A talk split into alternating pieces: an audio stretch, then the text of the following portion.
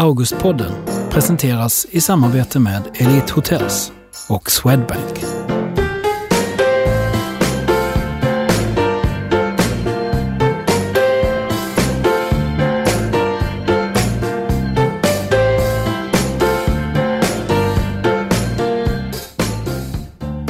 Igår var det alltså dags för Augustgalan, årets största svenska bokfest. Och folk hade samlats från när och fjärran i Konserthuset för att fira årets tre Augustvinnare.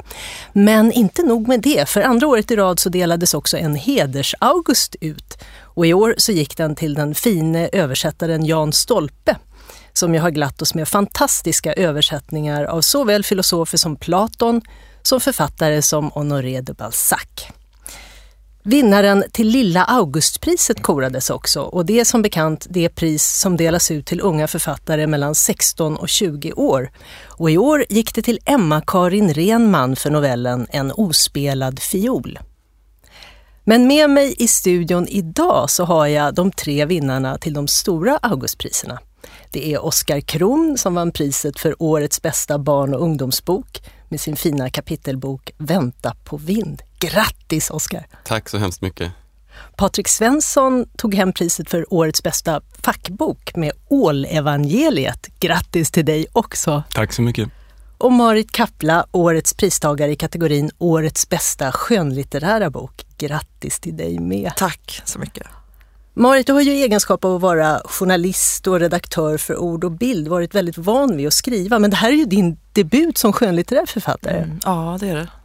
Hur kändes det att ta emot priset igår? Ja, men det, det kändes eh, bisarrt, eller hela situationen. Det blir lite overklighetskänsla för det, det är en sån uppladdning och anspänning och sen så är det min bok som Sissela Kyle säger namnet på och bilden på min bok kom upp. Och, men jag blev jätteglad, jag blev jätte, jätteglad. Och, men jag var också ganska fokuserad på um, det här, men jag hade förberett e-, ett tacktal för jag ville inte, jag, jag kallade för dokumentet för preliminärt tacktal. Men, men eh, jag ville inte stå där och inte veta vad jag skulle säga och jag ville ju säga namnen, tacka alla som är med i boken och då var jag rädd för att glömma något namn. Men sen när det var färdigt så eh, började jag faktiskt gråta när TTs reporter intervjuade mig för jag var så himla rörd för Osebols skull, liksom, byn där jag kommer ifrån. Som du har skrivit om också. Ja. Och det är genom att intervjua alla de människor som du tackade på scenen? Ja, i stort sett alla som bor i Osebol är med i boken, är intervjuade och det är deras ord som utgör hela boken. Jag har liksom lånat eller tagit hjälp av dem för att berätta om Osebol. Vi ska strax prata mer om din bok. Men um, jag måste först få prata lite med dig, Oskar. Mm. Du är ju före detta journalist. Du skolade om dig till bagare. Ja. Och sen skrev du en första barnbok, din vackra debut Mitt fönster mot rymden. Ja. Och nu är det här alltså bok två, ja. Vänta på vind, som du har fått Augustpriset för. Och det tar ju liksom, ni blir ju nominerade och sen går det en månad innan det är gala. Hur känner man under den där månaden som går? Eh, jag är ju lite av en dagdrömmare precis som Vinga i boken och har ganska lätt att eh, fantisera iväg om allt möjligt, både gott och ont. Eh, storslagna saker och hemska saker. Och den här gången har jag verkligen försökt passa mig för att tänka för mycket på det och försökt ha andra saker att tänka på och läsa andra saker väldigt mycket. för att Men eh, det har varit med förväntan och det har varit väldigt roligt. Det har känts väldigt, jag har känt mig tacksam på något sätt för att den boken har fått uppmärksamhet och eh, att folk verkar ha tyckt om den. Alltså efter nomineringen har det synts väldigt tydligt och det har varit väldigt kul. Det är ju en tid när barnböcker har lite svårt att nå ut. Det är dåligt med barnboksrecensioner. Det är klart att en nominering måste ju betyda en del. Ja, det tror jag. Den här boken kom ju i slutet av sommaren, i augusti, tror jag, eller slutet av juli. Och fram till tills att den blev nominerad så var den nog inte recenserad någonstans tror jag. Eh, och efter det, efter nomineringen så kom det ju en väldig massa recensioner, så det är ju ett tecken på det. Att det gör väldigt mycket.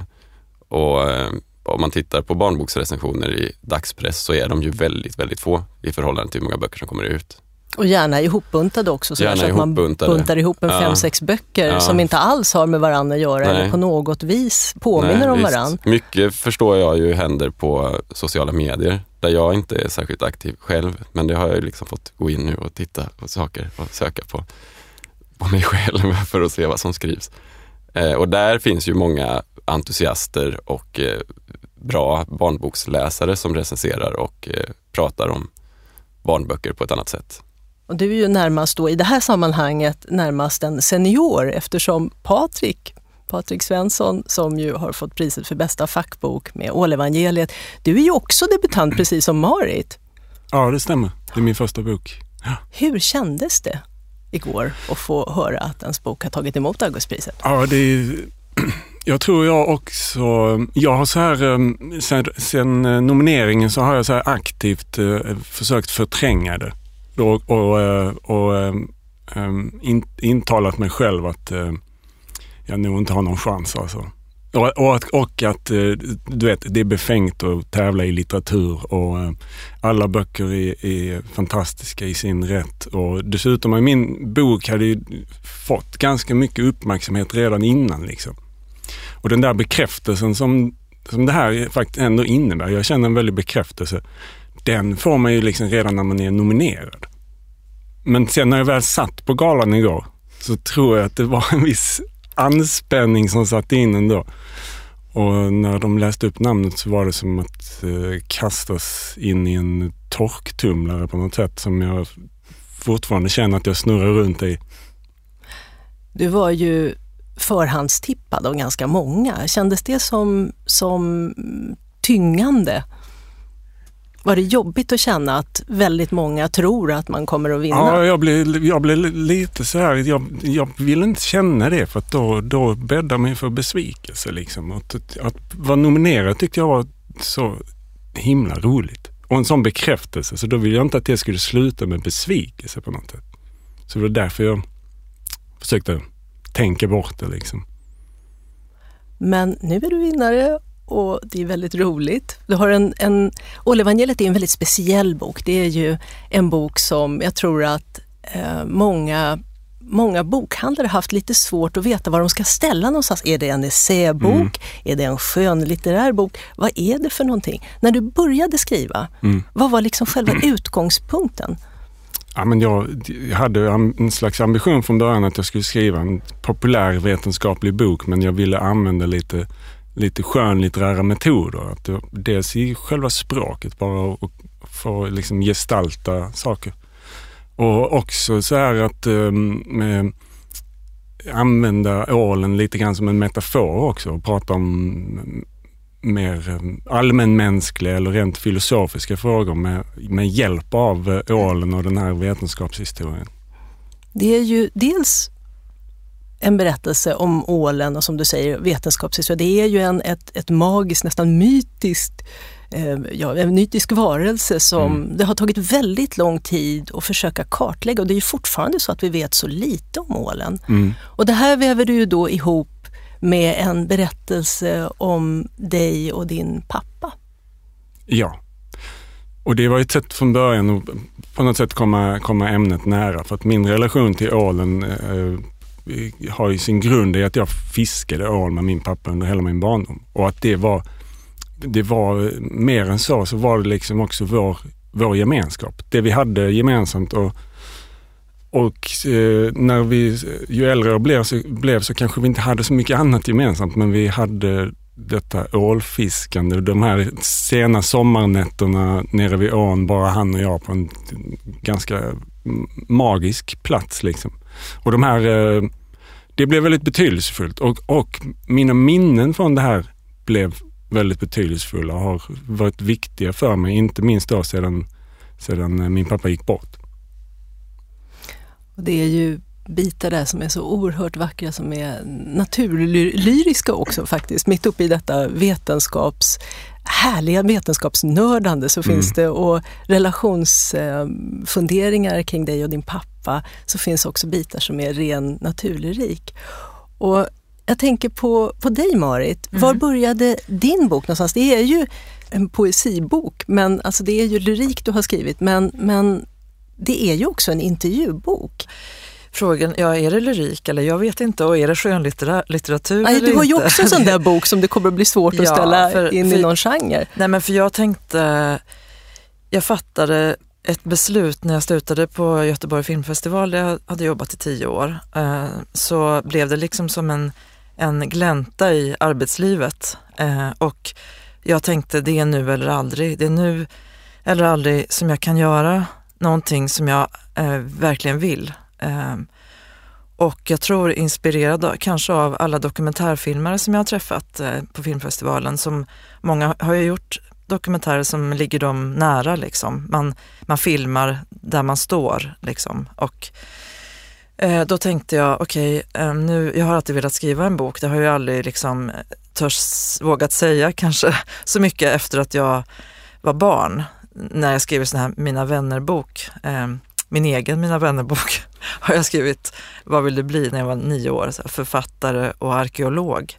På sätt och vis är det ju lite båda, båda grejerna nu kanske men eftersom eh, jag har liksom återvänt till mitt förflutna eller ja, lite grann med Osebol. Men, men jag, så jag bestämde mig, okej okay, nu ska jag skriva den där boken och den ska handla om Osebol. Det, var ett ganska, det, låg, det beslutet låg väldigt nära det första beslutet med boken så jag tänkte helt enkelt ut eh, det bästa sättet att skriva en bok om Osebol på. Osebo som du är född och Som uppvuxen jag är i. född och uppvuxen i, eller ja, född en, fem mil därifrån, men i Malung. Men, och då eh, förkastade jag snabbt några idéer, eh, nämligen att göra fiktion av min dagbok, som jag kände att jag inte skulle kunna göra något, på något bra sätt. Och jag förkastade också idén serieroman, eftersom jag inte kan rita. och sen så höll jag på då, eh, jag läste mycket Svetlana Aleksijevitj då, och jag, hade, jag läste hennes böcker när de blev översatta till svenska. Så en dag när jag var ute och gick så eh, trillade verkligen på lätt, eller det var så här bara, ja men jag gör som hon. Jag tar hennes metod och eh, flyttar den från före detta Sovjetunionen till Osebol. Och det, det som jag tyckte var så bra, tycker är så bra med hennes metod är att hon intervjuar massa människor om en och samma sak. Så det är dels den grejen och sen är det också hur alla talar i jag-form direkt till den som läser. Det är inte massa beskrivningar av hur den här personen ser ut och var, var intervjun äger rum och det svävar lite fritt sådär i något eh, existentiellt rum som eh, läsaren och den som talar möts i. Så det var liksom det jag var ute efter lite. Men vet du vad som är så konstigt när man läser boken? Det är att man ser de här människorna framför sig. Jag har ju en klar bild av de olika personerna. Och det är så lustigt för det finns ju inte ett enda adjektiv som beskriver dem någonstans. Nej. Men det är röster och de är väldigt starka.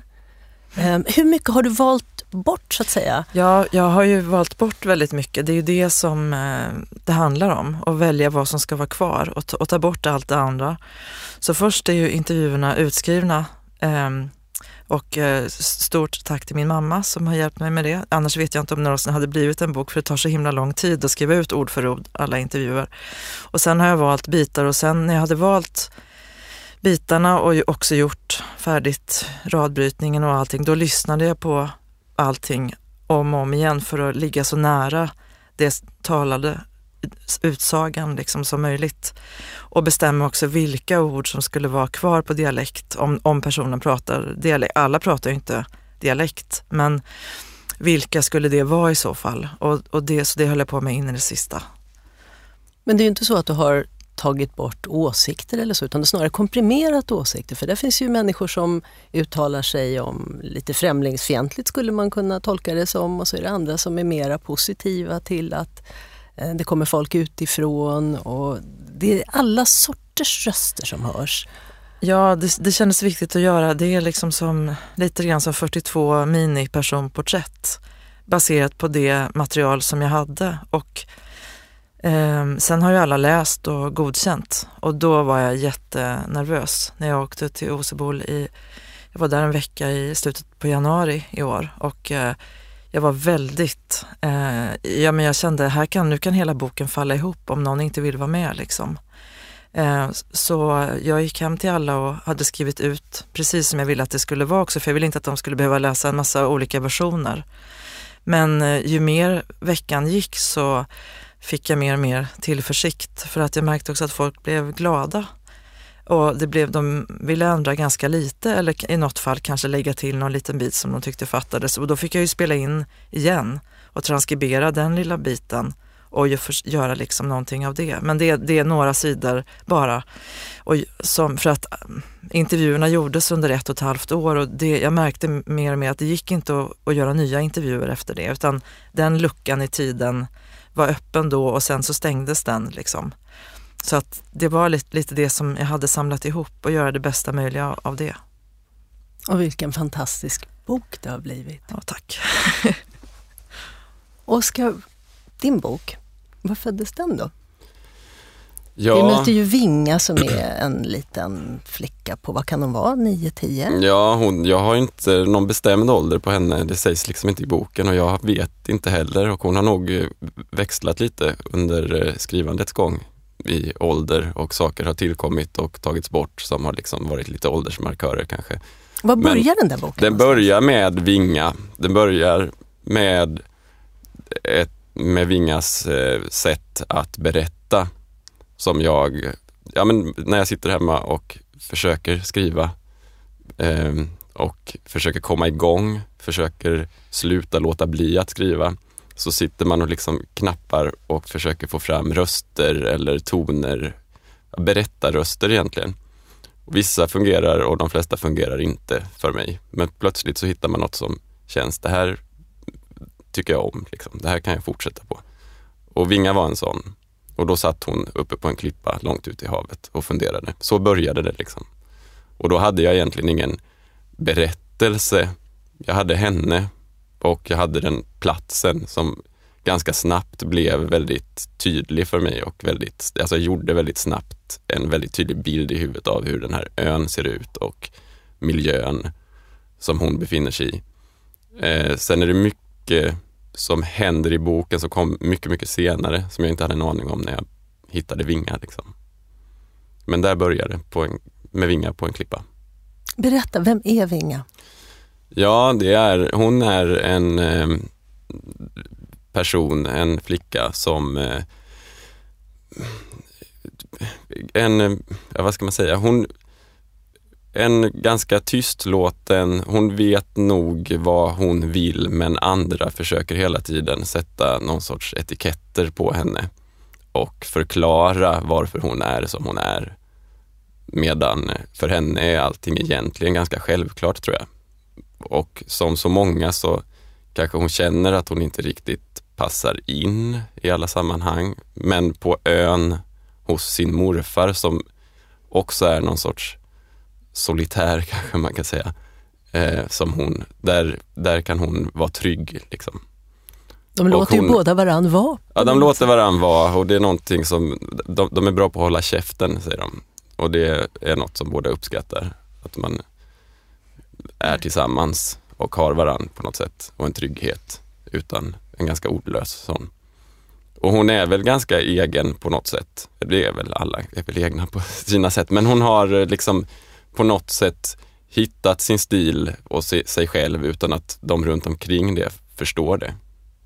På något, de är, på något märkligt sätt så är hon ju väldigt trygg i sig själv. Ja. Men känner sig ju ganska ensam ändå. Ja, hon känner sig nog trygg i sig själv men inte trygg med omvärlden riktigt.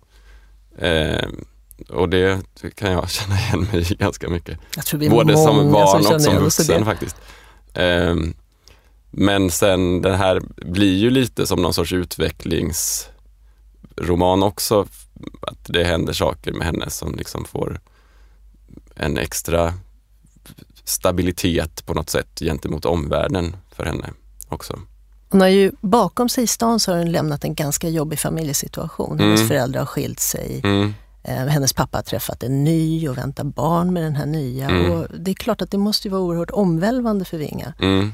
Och det är väl det hon försöker fly ifrån ganska mycket där ute på ön och hitta liksom andra saker. Hon vill inte tänka på de sakerna utan hon vill ha sitt sommarlov i fred och sin plats, sitt hem på något sätt som den där ön blir för sig själv. Liksom. Och sen så gör sig sak, liksom, saker från fastlandet påminda med jämna mellanrum och ställer till det liksom, för henne känslomässigt. Men ändå så är ju ön en sorts liten fristad. Ja det är det ju. Det är det ju. Men så kommer ju hela tiden saker in och liksom radionyheter eller familjesamtal från mamman eller vad det nu är.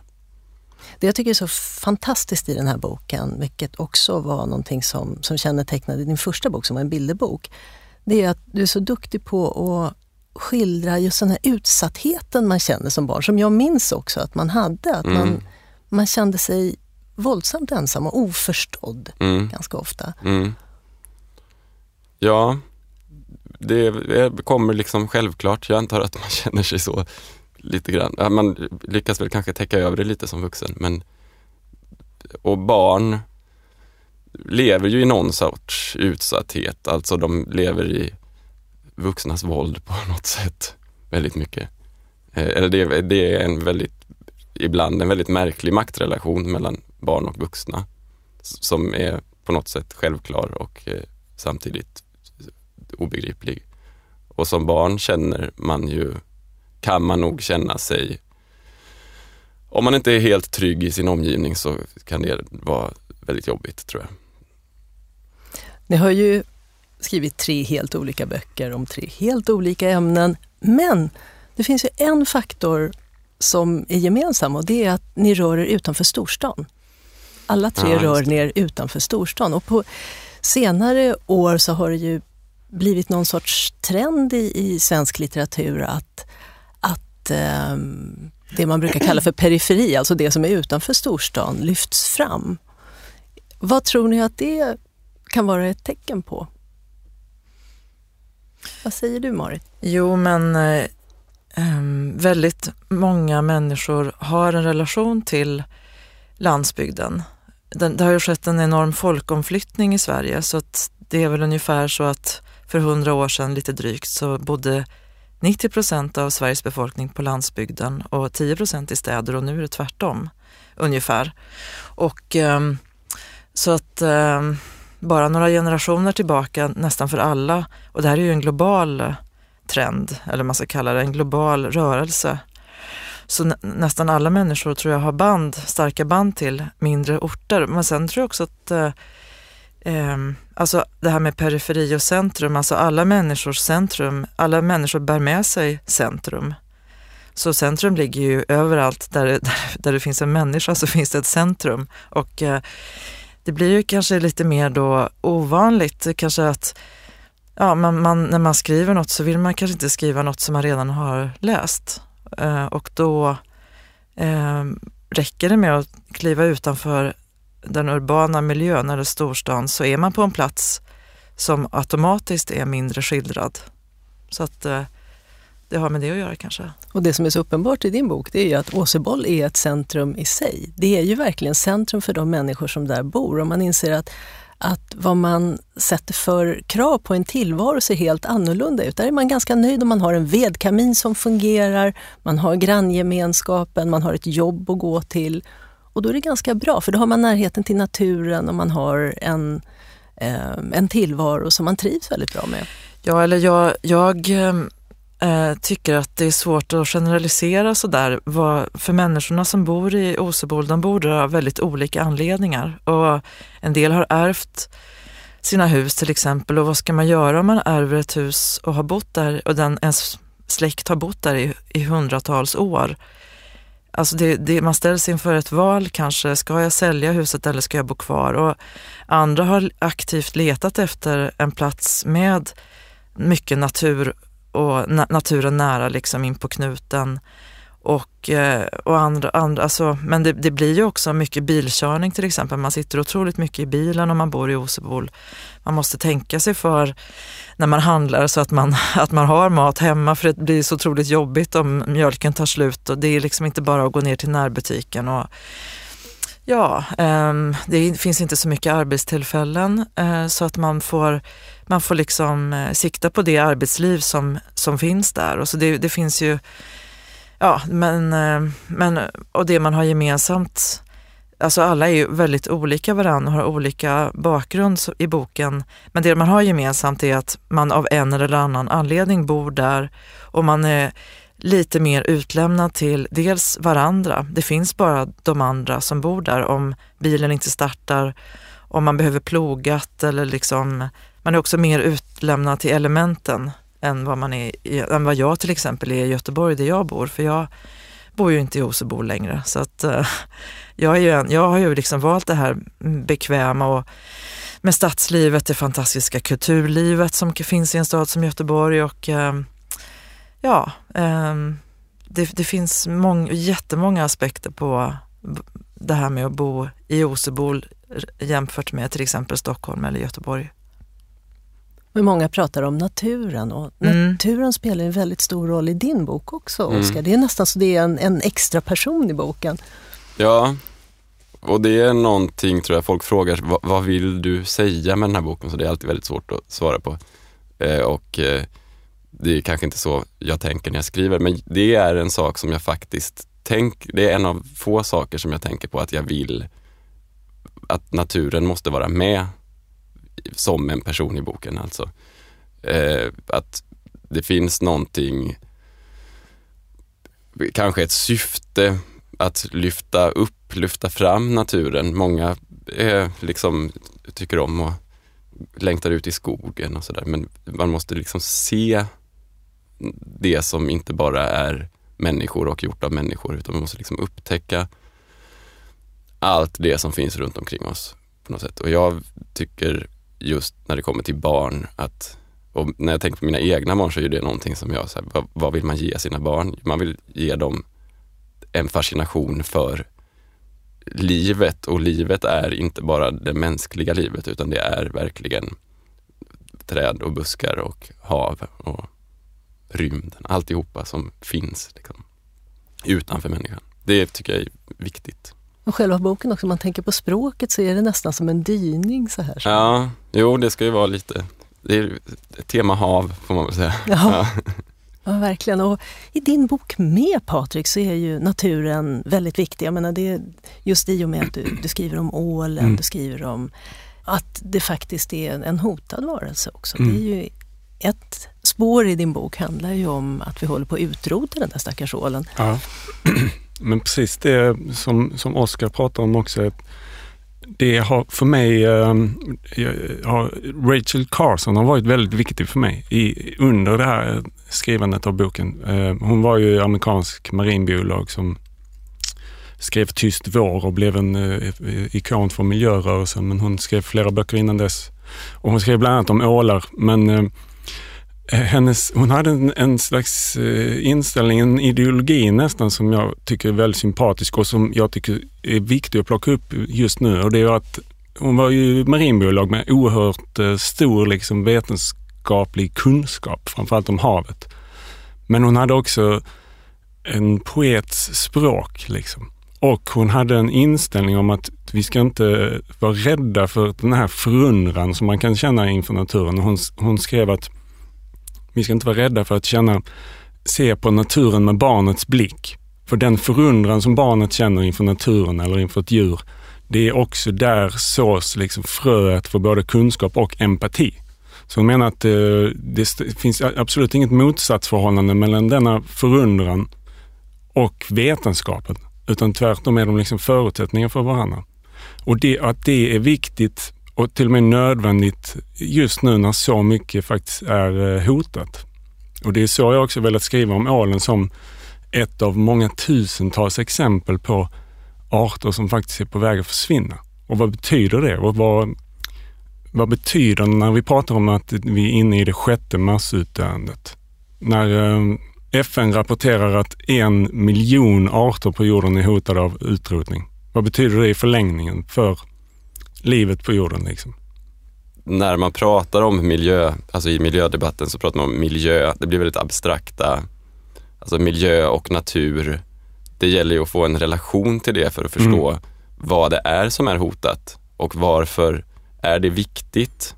Eller är det viktigt? Liksom? Mm. Men om man bara pratar om miljö som ett begrepp, det är oklart vad det är. Men det blir ju abstrakt om man inte bryter ner det till den där ön där Vinga Ja. bor eller till din ål eller till levnadsbetingelserna för folket i Åseboll till exempel. Ja, rådjuren utanför husknuten och man är mitt i naturen där, det är man. Nu har ni en kvälls firande bakom er. Ni har eh, er lilla August hemma på, på den lilla fina eh, hedersplatsen.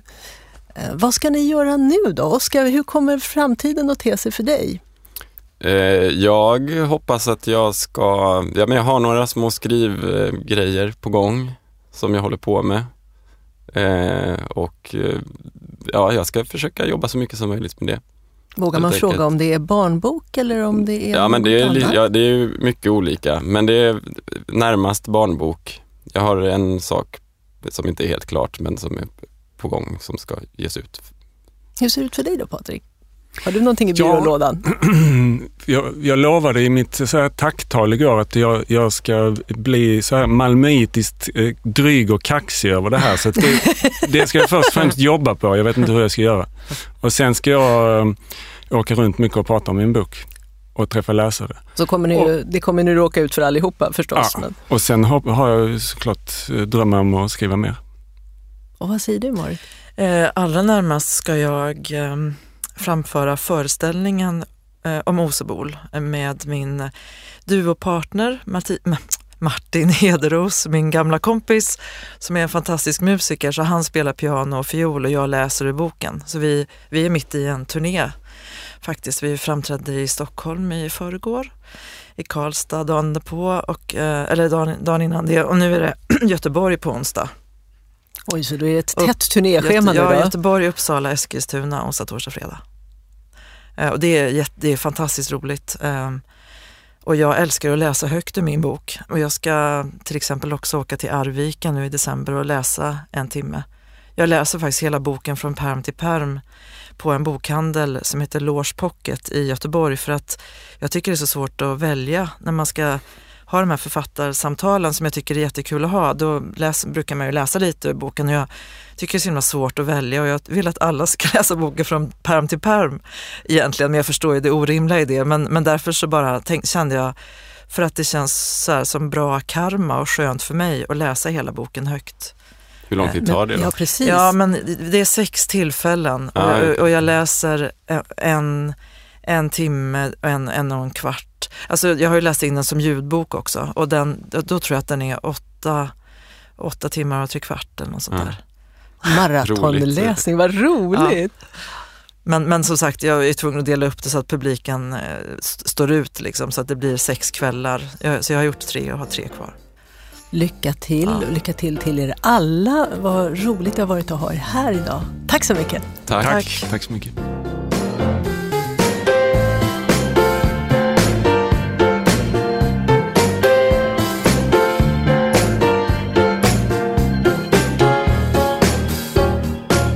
Augustpodden presenteras i samarbete med Elite Hotels och Swedbank.